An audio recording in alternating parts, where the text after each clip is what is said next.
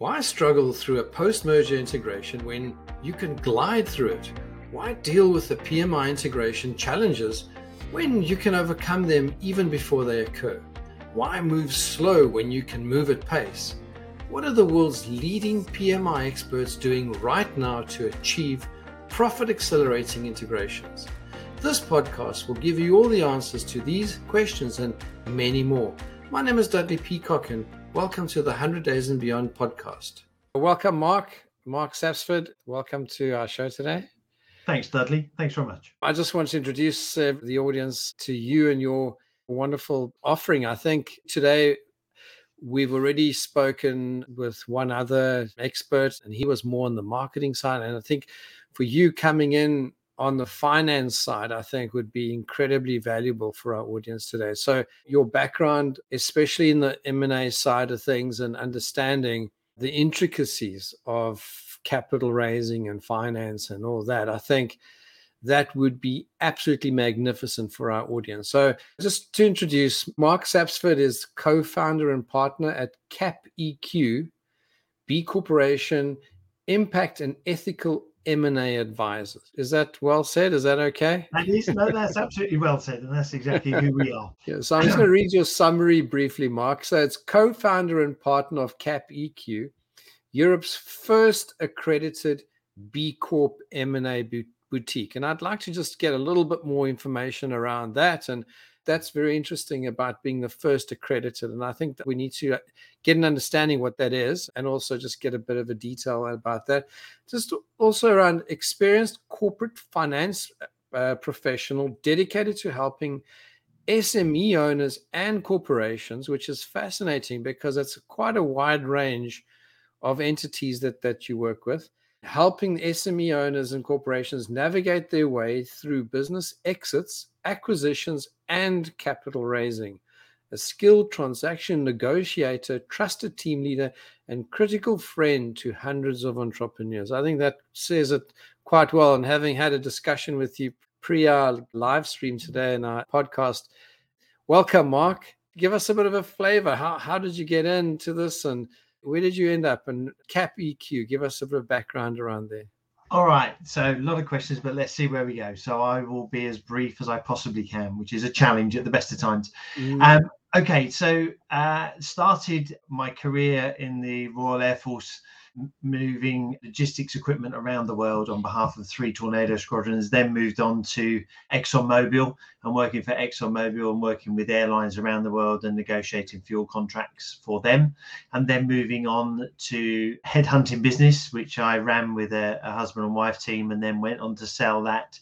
And then basically realized that I knew an amount about M&A, but clearly needed to do a lot more of it and then worked for an organization then for going on 15 years and doing m&a uh, essentially in the uk so uh, working on the sell side predominantly in the uk and after two years was then asked to go out to the us and then set up a us operation which was in new york and lived and worked in new york for three and a half years and then built the operation out from there from new york down to fort worth across to california and up to calgary and then returned back to the UK after three and a half years, and then was asked to do the same thing again, all the way down the rest of the world, down to Australia, so encompassing South Africa, most of Europe, Middle East, Switzerland, and into China.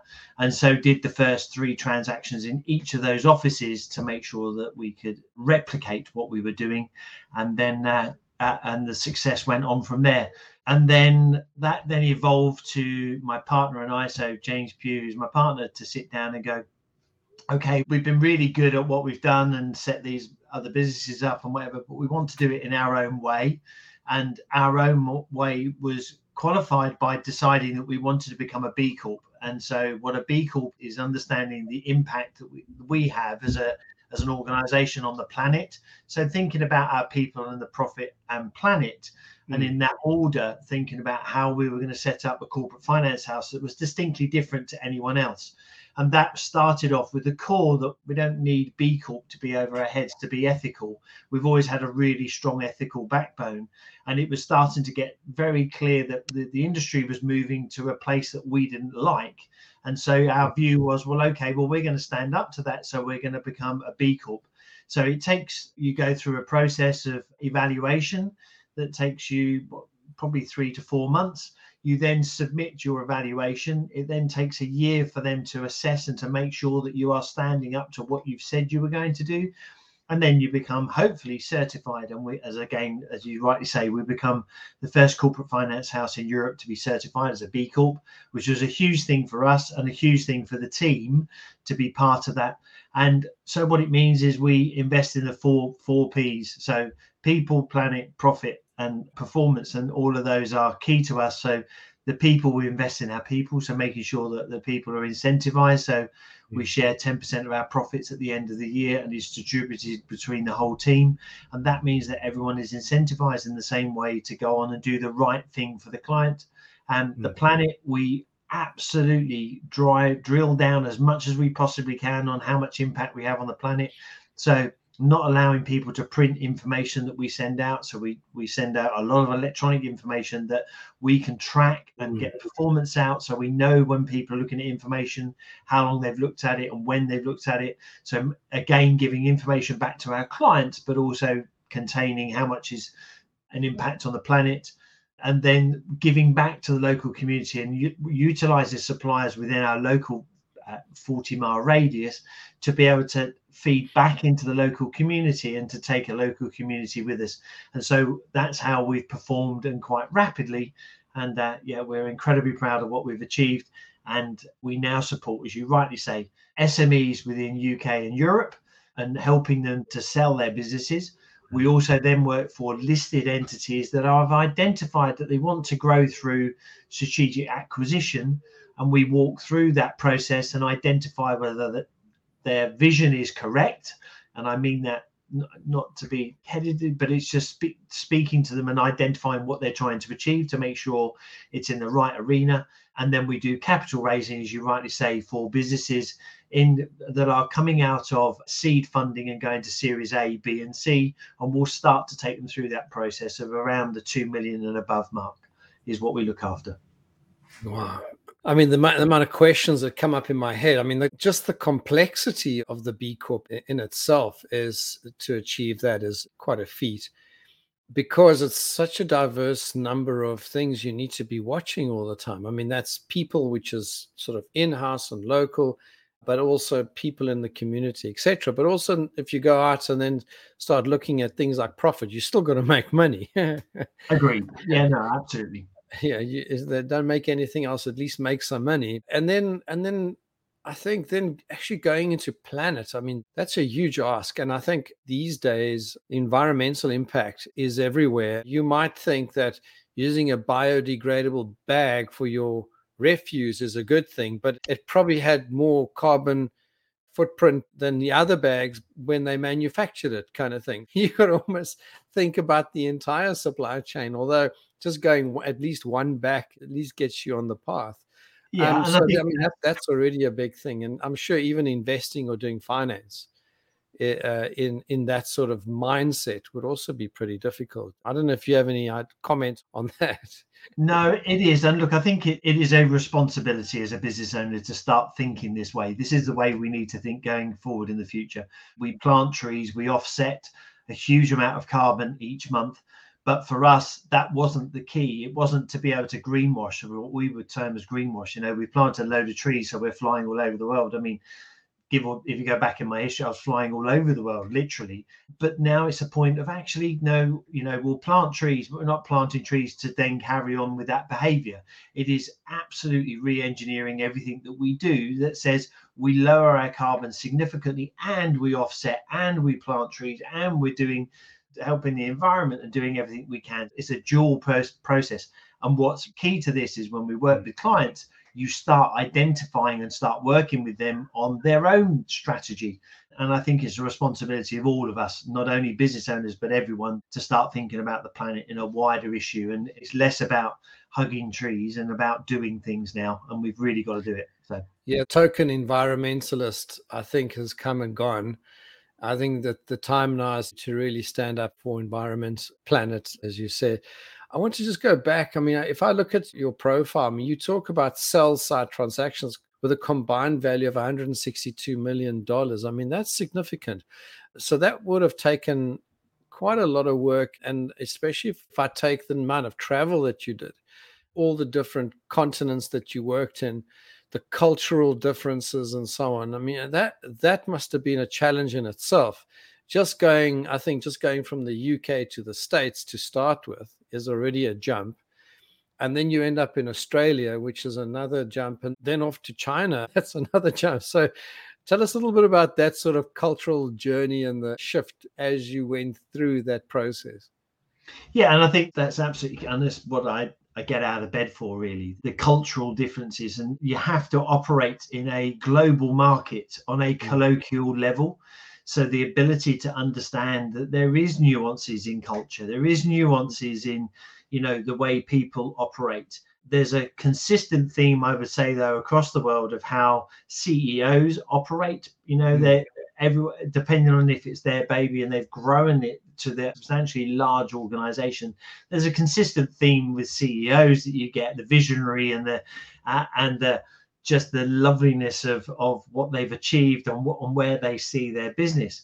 But then there is that subtlety that is the cultural subtleties that you just need to be aware of. And depending on what country you're in depends on on on what that and what strength that culture comes from. And also it also varies from the end the ceos and uh, founders that you're working with that have either traveled and been around the world and understand the world in its in its entirety that then that makes it a little bit easier journey. And if you don't grasp them really early on, things can go wrong and transactions just won't happen because, as much as myself and my team can do everything we possibly can to get the business in the right shape and the right format there is ultimately you have to have an awareness of culture and that's huge. And people sell from people buy from people and it's a people thing. No matter what you say about the numbers and all the other elements that go into a transaction it is absolutely about the people. And if you can get a good understanding then you know things can happen. And you can also get through some really tough conversations whereas if you're if you don't understand that dynamic it becomes really tough yeah, and I, I, think that's what happens. And I suppose for the parts of the audience that's entering into the business world and trying to get their heads around the dynamic between, uh, let's call it capitalist behavior, socialist behavior, communist behavior, if you look at those systems and then how it actually translates into into real life across multiple organizations you would think a pure CEO, if you like, is purely profit driven and you know all about growth and that. And often when businesses do go past hands and are sold often it's a lot more emotional. There's a lot more of a connection or an identity being formed by the CEO or the founders at least to what they've created and they don't just want to offload their baby if you like to anybody and that's where these nuances come in. So they might take a little bit lower price but at least they have a feel good factor at the end of the transaction and the integration phase and once they feel they can sleep better at night. Somebody looking after their staff their employees that have looked after them for so many years even the community in which they've started their businesses especially if you're dealing on at the sme level i think the higher up you go it, it becomes probably less prevalent but then, yeah, tell us a little bit about that. Sort of the difference between SME and corporate and an entrepreneur or a business owner, founder letting go, if you like. Yeah, and look, I, I think that the best bit of advice I can give an entrepreneur is if you go through this process and you want to sell your entity, sell it for fit and ethos, don't sell it for value. And what I mean by that is if you get the right fit and ethos for your business uh, within a purchaser, then the money will follow it. But if you're hmm. chasing the money, you're not getting the right fit and ethos for your business. And then in in two years, three years, four years time, and you're laying on a beach and you start reading an article about your business that you sold, you just won't sit there comfortably. You know, you haven't you've, you've not done the right by the business. And for us, it's incredibly important to think about the wider stakeholders within the business. Mm-hmm. You know, the, the individuals that you've employed. Yes, you've paid their salaries every month without fail, but those individuals have got that business to where it needs to be for you to be able to enjoy the spoils of, your creation. And so you have to think and you have to think responsibly about that wider audience. But i think it's different. So depending on where you are in your in that organization if you are the founder and you started the business and you know we're 20 years on it is you know you've gone through the the highs and lows of that business. And we all know that business is part of that. Um you get to the end of the 20 years you come and sit in front of a team like as, ourselves or others and you start debriefing and getting ready and going through the preparation and the sale pro- process can take over a year to get over the line in fact mm. probably within a year and but during that period and we always say to our clients when we sit down with them look you know you're about to start on a basically you're at a theme park and the preparation phase we're going to go up and down the turnstiles waiting to get onto the roller coaster once we go live to market we're going to be on the roller coaster and that roller coaster then lasts probably nine months and in that period you're going to go through periods of falling back in love with the business that you've created and you've been really tired and you're exhausted and you want to sell it. And somewhere in that process, you're going to fall back in love with it. You're going to hate it again. You're going to love it. And then you're going to have all the buyers throwing themselves around and saying all the things that you haven't done that they could have done better and all of these things and all of these emotions. But in reality, getting to that end game is where you need to be. And so we hold their hand. And so that's the kind of journey for a CEO of an SME business. For a CEO of a listed entity, very rarely are they the individuals that started this business. They have a remit of growth, they have a remit of consolidation, a remit mm. of you know cost cutting and making sure that the business is running as efficiently as possible. And that's why you see organizations that sometimes where they're a ceo or founder they get to a level and they start to plateau. And they just can't take that business on to the next level and they need another skill set which is one of these ceos that works in a listed business and just knows how to turn the dials and get the business to grow on the next level. And they will take far more risk than a founder will because the founder has had all those years of 20 years mm. of experience and knowing the sector and knowing all of the issues that they've had to get to where they are. They won't take the next level of risk that a ceo that's bought in specifically to go in and grow will just be incentivized about growth and consolidation and will just drive the business in a different way to a founder or a partner so i think there's two different distinct two distinct two mindsets yeah, two distinct mindsets and also intents or in motivations that they would enter. Tell us a bit about the value that, I mean, you and your company that you add. What is your value proposition and, and what do you add to your clients? Who's your ideal customer and sort of what value do you add? Yeah, okay. So I think from a sell side perspective, an SME business roughly r- running about 10, 10 million and above in sales and about one to one and a half million of EBITDA is where we look, and then everything above. And probably we max out at probably about 150 million, 180 million in turnover and about what EBITDA, it doesn't really matter because depending on the business, it can run away with itself. But ultimately, that's the kind of the profile of a sell side mandate for us. Mm. But what value do we bring? I think that the key to this is often we get clients who come to us and say, I know my buyer, I know my buyer audience. They are the three, the, my three competitors, my three main competitors, or 10 main competitors. I will end up selling to one of those. You have a buyer pool that is worldwide, and you need to look worldwide. You've created a business got it to an incredible level, you need to look around the world and identify mm. those buyers from around the world. And then once we've done that heavy lifting, and that may be that we identify five, six, seven hundred companies that we've identified, one that look very close to you in a competitive environment. Then we're looking for businesses that have identified that they want to get into your sector.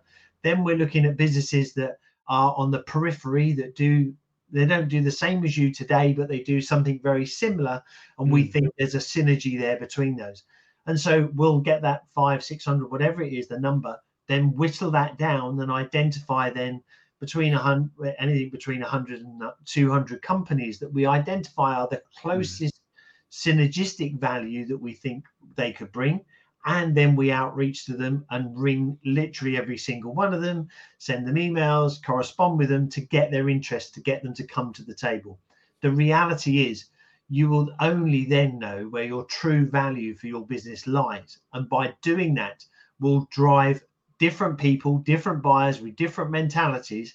And then going all the way back to what I said about the right ethos, we can then hmm. drive through that process and say to them what are you going to do with the business? What do, where do you see the value? What do you want to do with the wider team?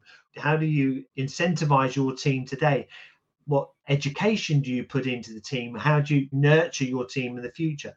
And so through that and by having as much choice as possible we can then shape who the buyers look like what are we what where do we see the strongest buyers and mm. then for us to then drive the value and then go from there. But all of that is part of the preparation phase, and it all goes back to what you do in the beginning preparing a business for sale, making sure that we understand all the elements, making sure that we understand what makes this business tick, what makes where's the margin coming from, what products are more successful than others, why are the issues, what the issues in stock, and all of the points, and making sure that we've cleaned the business up and we understand everything then doing the wider research piece and identifying the buyer market and the buyer pool, then driving that market to, to get in contact them, to bring them to the table, have as many meetings as possible that will drive the value and drive the fit.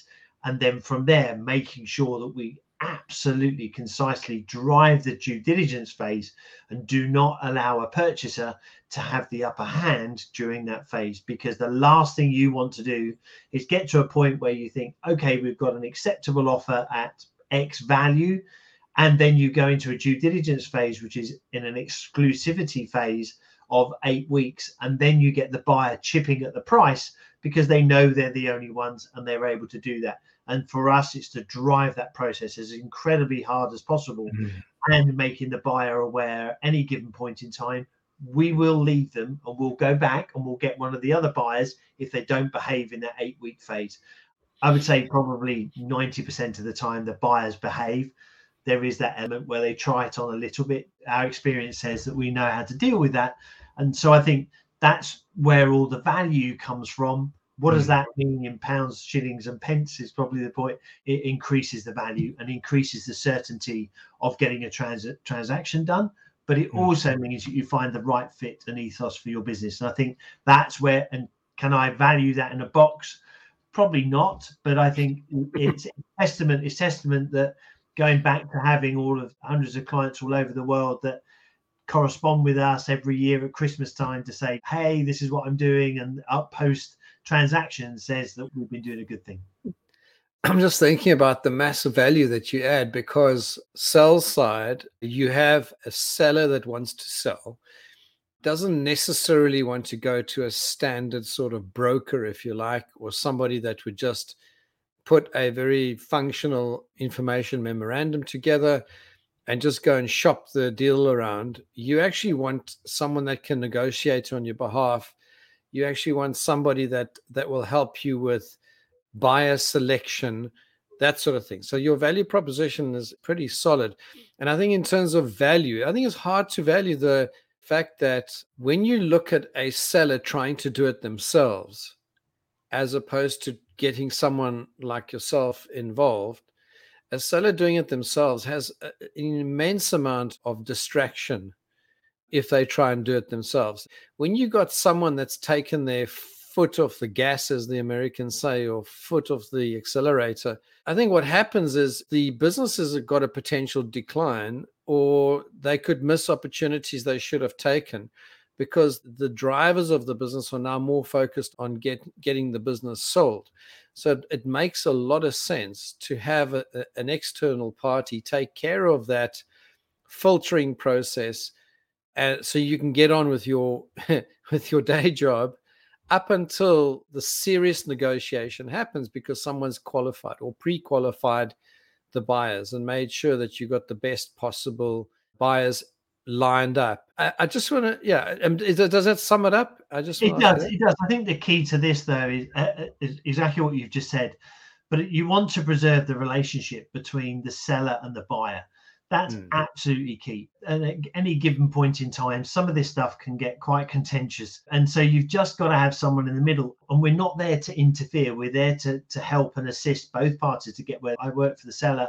But it's just making sure that everything is understood and good news or bad news is delivered in the right way.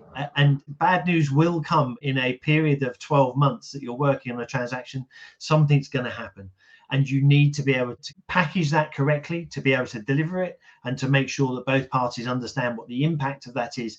And so by having someone in the middle enables you to do that it also just enables at points in time where it gets a little bit contentious that you're that you're preserving that relationship because there may be a deferred element or a earnout that is associated with the deal. And you both parties need to be able to work with each other going forward. And if one of them's thinking you know what I just don't trust or I don't like you or whatever. It just doesn't work. So having someone in the middle and making sure that everything is done and delivered on time is absolutely key. As you rightly say, a business owner has a day job to do, and that's to keep the business running. Yeah. For the benefit of the audience that don't generally get involved in the M&A side of the actual deal making uh, side of things, there are so many things that can go wrong in a deal before the deal is actually signed or as you're going through from letter of intent through even through due diligence and so on. And the there needs to be guardrails, if you like, set up or put up so that if anybody starts to drift into sort of no man's land, where it could become contentious, as you said, and because those feelings and those issues linger quite a lot longer, even after they've been resolved. But sometimes it's the manner in which it gets done that could be the part that's because you got someone's nose out of joint. Although you're happy with the outcome, you still now have a potential fear. So I'm guessing that's part it, of the. It is. It is, and I think I think that the other point is for us, we are and from the first day that we sit down with the client all the way through to completion. And we're pretty dictatorial in our timeline. Every week is mapped out, so a client knows what we're doing every week.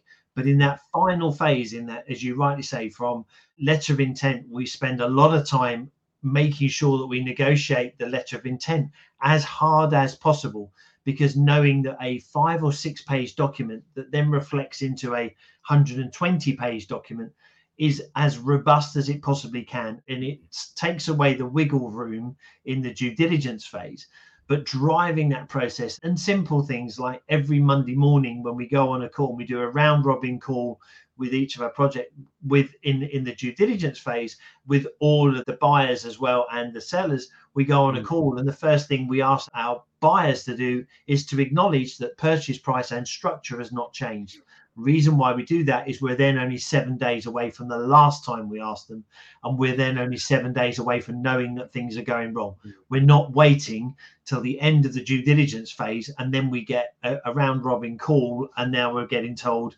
actually we found it goes straight to value.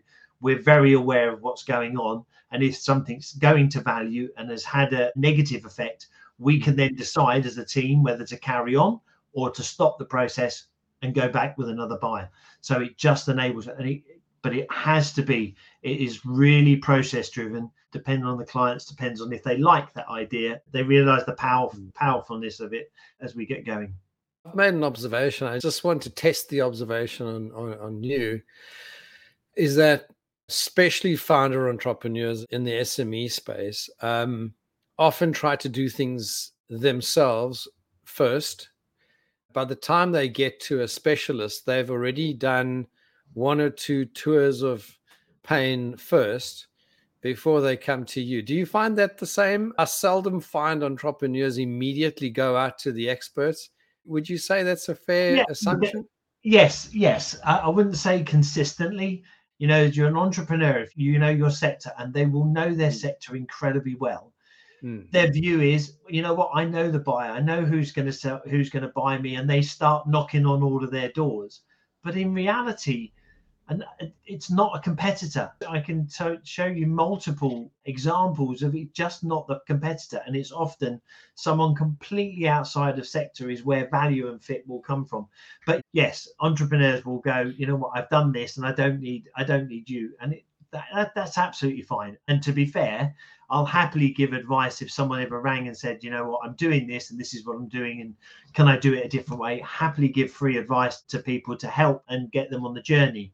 What I would say was, though, and I'm not saying this just because of who I am, there is value in using an individual outside of the mm. process you're operating because it just drives that value as long as you use the right people but it will drive value absolutely yeah i also think the golden nugget that you that you mentioned in passing but i thought that was pretty good is the fact that it's not necessarily your competitor or people that you know who are going to end up buying your business i think a lot of entrepreneurs, especially the 10 million plus, because they're running a decent business. I mean, make yeah. no doubt. I mean, once you've reached 10 million turnover at revenue, you've got a reasonable business. If you get into 15 or 20, 25, 30 million, you're running a decent business. You've got proper systems, processes, you've got loyal customers, you've got good staff, you've got really um, probably even a decent footprint in place. But it's not necessarily going to be someone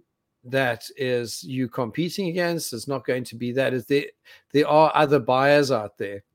Yeah. And it is it does really take an expert sell side person to to assist you. That would be my impression. Yeah, and look, it goes to the point. Look around the world. Don't look on your doorstep. There are businesses out there that are looking for whether it be the next country, the next synergy, value, next mm. product, multiple reasons, or even acquire hire. You've got individuals of highly caliber, uh, educated staff within your business that are that are, another business is struggling to find to hire, and they'll just acquire your business to acquire the, the team underneath. And there's multiple reasons, but without looking around the world, you just never know. And that's where value may lie. If you look at the type of people and when I say people, I'm just talking about companies organizations, firms, etc., that would look at buying entities. Uh, we look anything from private equity. I don't even know if you work with VCs, but there could be family offices, there could be high net worth individuals, there could be corporate M&A teams looking to do consolidations or expansions or some kind of strategic move would you say that's fair across the landscape? Are there any any other business buyers out there that you would generally look at? Yeah, I think you've got to look at all of them, all of what you've just listed out, as well as SMEs, listed entities. You've just got to look at literally everyone and don't rule anyone out. But but to be clear, with the family offices and what have you, you'll probably they would probably appear in a research list because they already own an entity already that you you there's a perception it can bolt into that entity. Taking a fresh entity to a family office, you've got to have some reason to knock on their door and get their attention. And what I mean by that is you they, they've identified that's a sector they want to invest in. They are looking at platform uh, investments within that area and so you, you can get their attention. You can't just knock on a family office and ask them if they want to invest in something that's completely outside of their spectrum. You one, you won't even get a return phone call, let alone a return email. It's making sure that you've done that initial research to identify mm. where it fits. But all of those buyer environments are absolutely important. Yeah. Look, the podcast is about the post merger integration or post acquisition integration and you deal sell side. Uh, my guess would be that part of, let's say, getting ready for sale, because I see you do exit planning and you do that type of work, you would probably be also be thinking about what happens after the keys are handed over. You said sometimes the deal structure is even not just a nice, clean, you know, here's a nice, handsome check or a wire transfer, thank you very much for your business. Deals are often structured a lot more complex than that. So the relationship between buyer seller uh, stays for much longer than just a simple going into the local co-op and buying coke and a, and a, and a packet of crisps so it's not as simple as that coming back to that whole sort of integration side of things do you start thinking about helping the seller think that through what happens even after the the sales taking place? Yeah, so we do sell side and buy side, but let's let's deal with sell side initially. And from sell side perspective, we always say to our clients, We don't want to sleepwalk into a transaction that completes on Monday and Tuesday you wake up and go, now what are we going to do? And what's the buyer going to do? So we always spend a lot of time with the buyer in the weeks during due diligence, not just mm. doing due diligence, but starting to think about what does the first day, first week, first month, first quarter look like? After mm. that, the business owner or the new owner will start to put a plan in. We push buyers to come back with the answers to those main questions. Reason being is you're going back to the stakeholders and the responsibility we have as an organization of finding that right e- fit and ethos is to make sure that the stakeholders are going to be looked after. So what happens to their pensions? What happens to their holiday? What happens to their future performance? what's going to happen to some of the courses or the education mm. they're on are they going to carry those on what are they going to be doing so you're pushing the buyer to mm. start thinking about what is tuesday wednesday and thursday in the first week and what is the, following week and what's the next month and start starting them to think and how to plan for that and often most buyer buyers are pretty reluctant in doing on doing that because they've got a quite a lot of information to gather in a due diligence phase. They're still not 100% certain they're going to get it under their belts because there may be something. But the more you push and the more you, you bring it to their attention, the more they mm. start to think that way. And why that works is because then the buyer benefits because the team that they acquire when they go on the Monday morning, they say, Right, you're now part of our team. You're now, this is what we're going to do they're now relaying a message that is well thought out, well mm. delivered. And this is what we're going to do this week, and this is what we're doing next week. And very quickly, they take that team with them. And albeit, I always say to our purchasers, you may have the answers to 10 questions. When the ladies and gentlemen go home of a night time on the end of their first day, they're going to go home to their wives and partners and what have you, and they're going to come back with another 45 questions that you need to think about answering. So let's get the first top 10 done and then have another bank of questions and answers to sit mm. there and give them all that information the next day because their wives or partners will send them back and go, Why didn't you ask about this? Why didn't you ask about that? so come back, have that information to hand. And all of this stuff is easily said than done, but it takes a hmm. lot of time and effort. But if you mm. do it, you really empower and you really onboard a team so quickly mm. that you hmm. take them with you really quickly. And then you don't see this horrible drop off in productivity that often happens when acquisitions happen. And three months mm. later, everyone's trying to question why it hasn't been successful. It's not been successful because everyone's walking around within the facility trying to work out what's happening with their life, whether they're going to still be employed in one month or six months' time. They don't understand why they're working now for this new organization. They don't understand the fit. They don't understand, and in some instances where it's distinctly two different products, team on the ground are going, Well, I don't even understand why they bought us. We don't, they don't even do what we do. but if you can articulate it and go, listen, guys, you're doing this and we're doing this and this is the synergy between the two organizations and this is what the sales team can see and this is how we're going to come together then mm. really quickly the growth of that business happens really quickly and it happens time and time again so that's key on the sell side on the other side on an acquirer side we always work we always spend a lot of time with our clients just going over why are we doing this? I always say for, for ceos that are acquiring this becomes a little bit like cocaine. They get carried away. They want to do it again and again and again and again. But the reality is it's why are we doing it why if we're doing it for growth great but what are we specifically looking for? And let's mm. not buy something that's completely out of sector that the city will not understand when you've acquired it and then makes you look a different entity than what people have been investing in so far. So making sure you get that right and making sure that we're getting the right entity then mm. spending a lot of time to understand the business, not just you know one or two, three, four, five, six, seven. It doesn't matter how many meters we have to understand the entity, to understand that culture that is in that business today. Does that match the culture that we have within the listed entity? Can we bring those together and gain being able to bring that messaging correctly and then bringing the business together? And then what is that value add? What are the synergies? How quickly can we drive those synergies out? Is it going to take us two, three years to, to be able to actually get all the synergies, whether to consolidate entities, consolidate uh, working practices, all of those things? Or Are they short term things? So, what is the steps to, to achieving mm. that? But I think you've got to think about all of those elements. And it goes back to that preparation phase. That can take weeks and months to get right. But once you've done that, you're then setting out on the right trajectory to be able to be what I hope will be successful in doing what you're doing, either on the sell side or the buy side. Do you find yourself doing a lot of coaching or mentoring or even supporting buyers and or sellers during this process? In other words, helping them on the on the human side of things? Yeah, I think you become more of a counselor than anything else. And I think the the other thing is I always say to the team that we should never be afraid of pushing back. Sometimes owners or CEOs need to hear no. It needs to come clear. And the reason why no is the word that we need to go because um, if we're not doing that, we're not doing the service, we're not giving value add. But I think that there is a point where you've got to be able to stand up and go, that doesn't work. And for these reasons. So, yes, we turn into more counselors than anything else.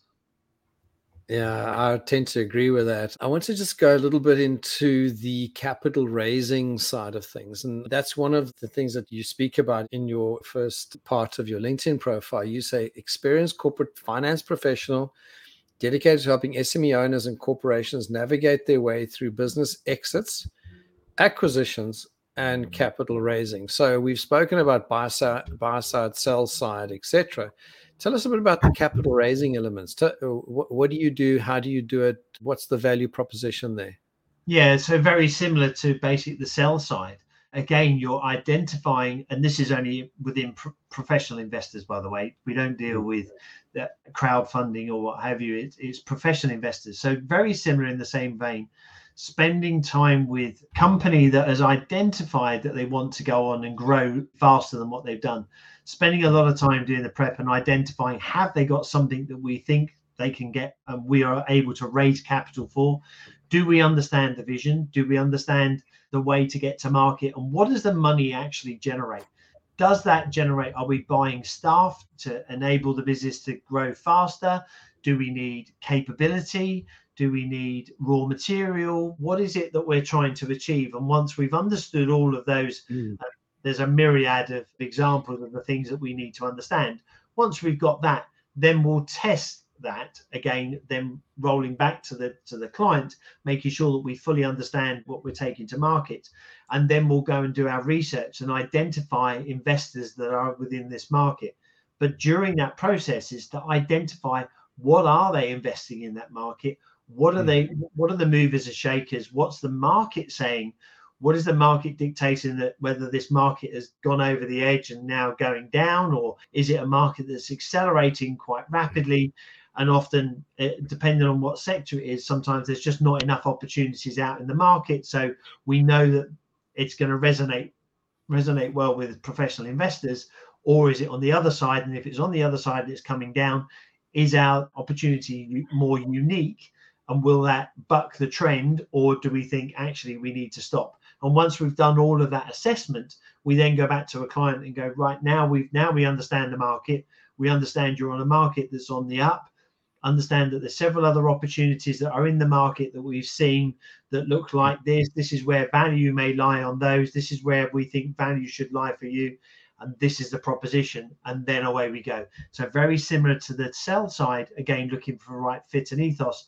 Again, trying to make sure that we get the messaging correct not doing a hockey stick approach that goes literally vertical, understanding and being able to position a company correctly so that investors can very quickly, you know, 20 pages be able to grasp exactly what the opportunity is, what it is, what it does, how it's mm. going to perform, what are the future potential, what will the funds be used for, and how quickly those returns will come back. I mean, again, it's licking your finger and putting it in the air, but making sure that you're pretty accurate in your assessment and then putting it out there. But making a document that can be easily consumed, but the headline details are in there and everything is to an anchor point to a specific point of data is absolutely essential. Yeah, I love that that explanation. Would you be able to correlate that to an integration? Let's say you're a 20 million revenue SME and you've gone and raised an extra five million pounds, for instance. and you have a specific set of things you'd like to do. Is there any correlation? You can bring up a case study or just in general, is there any correlation between that and a and an integration? Because in essence, my view would be you still have to bring in something new. I mean, you can't just what are you doing? I mean, if you're increasing marketing spend, you probably got to bring in new staff. You probably got to bring in new technology. You, there's maybe a product launch. Is there any correlation? No, there is absolutely, and it absolutely is about going back to granular level on one day, one week, one month, one quarter, one half, and going to that granular level and going right with this investment, we will do, and this is the timeline we'll operate to. One that gives your internal team confidence on the reason why you're doing what you're doing, but it also gives an investor an ability to go, well, we're on week four and at week four, we were supposed to have achieved in this. Where are we? And people don't give you money for nothing. They want to see that money being worked and worked incredibly hard because they want the return. You just need to be able to manage that expectation and to work through what you're doing, when you're going to deliver it, and how successful you are in doing that. And people will go with you on the journey. And it goes to the there's an age old analogy I always use in my team is if we're educating someone on a weekly basis, they know everything and they know where we're at. But if you leave them for three or four weeks and not tell them, and then they mm. ask you the question, now you're on the back foot, and now you're having to explain at great length and ad nauseum of how you where you've got to and why you mm. haven't got to where you said you were going to get to.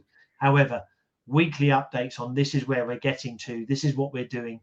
People will go with you, and in actual fact, from investors' perspective, they'll go with you far further in the journey, and they will make further investments if they can understand that their investment is secure and they are informed in what's going on. Whether they read the information or not is another point.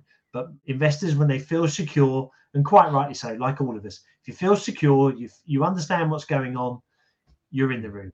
I read somewhere some weeks back where there was uh, something said about relationships. Mean, relationships in any sort of whether personal or in business. But the question is, are you pushing the relationship or are you being pulled by the relationship? In other words, are you adding value to the relationship? Or does someone have to drag it out of you or pull it out of you? Or if the people that you're dealing with are asking for information, the potential for assumptions and very poor assumptions, the chances of that happening are very, very high. So, unless you are being proactive in providing good communication, and I think one of the core principles in integration in any case is communicate, communicate, communicate. Yeah, and I think that's part and parcel. So, in terms of each one of those three areas exits, acquisitions, and capital raising the same principles apply. Exactly right across the board. There, uh, but you've got different audiences but again, it goes to that point of just giving informed views on where you are. And if you keep mm. everyone informed, that things they still can go wrong, but you're lessening the chance of things going wrong. And that's key to everything that we do. So, Mark, I want to just change gears a little and go into CapEQ and what's the vision for the future? Where are you going? What's the plan? What's the dream? And you've obviously created this entity for a particular purpose you and your co-founder. Tell me a bit about that and tell the audience sort of where you see yourself going in, with this entity. Yeah really good question. I think the reality is we're a team of nine now and growing. Um, do i see the team being 20 30 no. I, I see as a small team probably another three more individuals make us up to a team of 12 and specifically because we believe that what we do in a process not one individual can do. And what i mean by that is so i have a dedicated researcher i have a dedicated financial person who's a forensic accountant but the information memorandum or writer that specifically writes information memorandum we've got a dedicated calling team that do the outreach calling, and that makes it easy. But it's not. It's working through LinkedIn and and touching base in so many different ways to get hold of the buyers because they just it's just a real challenge. And then the research broken down as a specific, and then the lead advisory, the piece that James and Doug and I run. So hmm. negotiating the transactions and working through that process. And we see each of these as a distinct element. So for us, is skill sets that we bring in and you get when we work with clients as a whole team. So for us that that so it doesn't grow exponentially it doesn't grow a massive team. For us it's doing the right thing by our clients and a selected amount of clients every year. So our growth will be constrained by the team and the amount of projects that we're willing to take on to do the right thing but I think it's ultimately it's, it's for us to do. And whilst we're enjoying it and we all love what we do for a living and have done for many years, um, as long as that continues, and I'm sure it will, I'm absolutely sure 10 years from now we'll probably be a little bit bigger, still enjoying what we do. And there's no better feeling than to work with clients that are all over the world and, and just to understand their journeys and understand what they've gone through and how they've mm. created an entity and then to be able to be part of if you take this as a 1500 meter circuit and they've done the 1400 meters and we've got the baton for the last 100 meters mm. albeit that may take a year it's such a privilege and such a privilege to work with business owners around the world that why wouldn't you want to do this for a living although i do question it at times where i've had sleepless nights because of it it is what it is that and yeah. that's where we'll be because that was my next question is from a, on a personal level how do you keep yourself sane, fit, and healthy, if you like, and at least having a bit of work life balance if there's ever something like that. yeah, and I think that's the challenge. We always say to our clients, our phones are on 24 hours a day, and they are, because the reason why is going back to that roller coaster ride of you know the way this journey goes you can have some really big highs and you can have some really horrible lows and that low may come on a saturday or a sunday and often we find that our clients don't really talk to their partners in any way shape or form about what they're going through in this process. And we are a person that understands all of the moving parts and can talk to all of those parts and often become a little bit of a counselor about their own their own lives. So it's just going through that and being there for them whenever they need it. So yeah it is what it is. It's part of the journey and we love it yeah, uh, I think that those are the most rewarding conversations, is where you know that you're actually helping someone through that personal journey. Uh, uh, some people equate it to the hero's journey, if you like. And we're not the heroes, quite frankly. The client is. We're not actually doing the journey. The client's doing the journey. We are helping and accompanying them as best we can along the way. We smooth the ebbs and flows. We mm. are trying to be a consistent basis in the middle and taking those peaks and troughs and trying to make it as less volatile as it could be if they're left to their own devices. So, Mark, thank you very much. Just the last point I've got your company name scrolling on the ticker below. How do people get hold of you? What's the best way? Tell us a bit about that, or if there's a website or yeah, even links. So, capeq, please feel free to have a look at the website and correspond. There's a chat box or just send us a note at the back end. Or if you wish and want to do it individually, drop me an email. So mark, M-A-R-K dot sapsford, S-A-P-S-F-O-R-D at capeq.com. And uh, I'll happily correspond and answer any questions that you may have uh, and happily help in any way I can. Mark, you've been a fantastic guest. Thank you very much. Best of luck, all the best for your venture and going forward. And and you're doing a fantastic, amazing thing for people. And I think it cannot be underestimated the value that gets added for what is really our clients in terms of entrepreneurs, CEOs, large entity leaders, and so on. They're still human beings, and and I think you're doing an amazing job assisting those people, not just from a technical point of view, support, but also from a human point of view. So, thank you much appreciated. Hopefully, you come back on the show sometime in the future again. And it was really great chatting to you. Dudley, thanks very much. And I really appreciate it. And uh, you have a good day as well. Yeah, thank you. All the best. Bye bye. Hi, everybody. This is Dudley again. And if you need help with a future or existing post merger integration, I want to invite you to arrange a free, no obligation meeting with us. During the meeting, we'll find out exactly what you need, what your challenges are and we'll explain how our unique PMI slipstream method can help you. Simply call us or visit mergerintegration.co.uk. That's mergerintegration.co.uk or come to our website skillfulpursuit.com.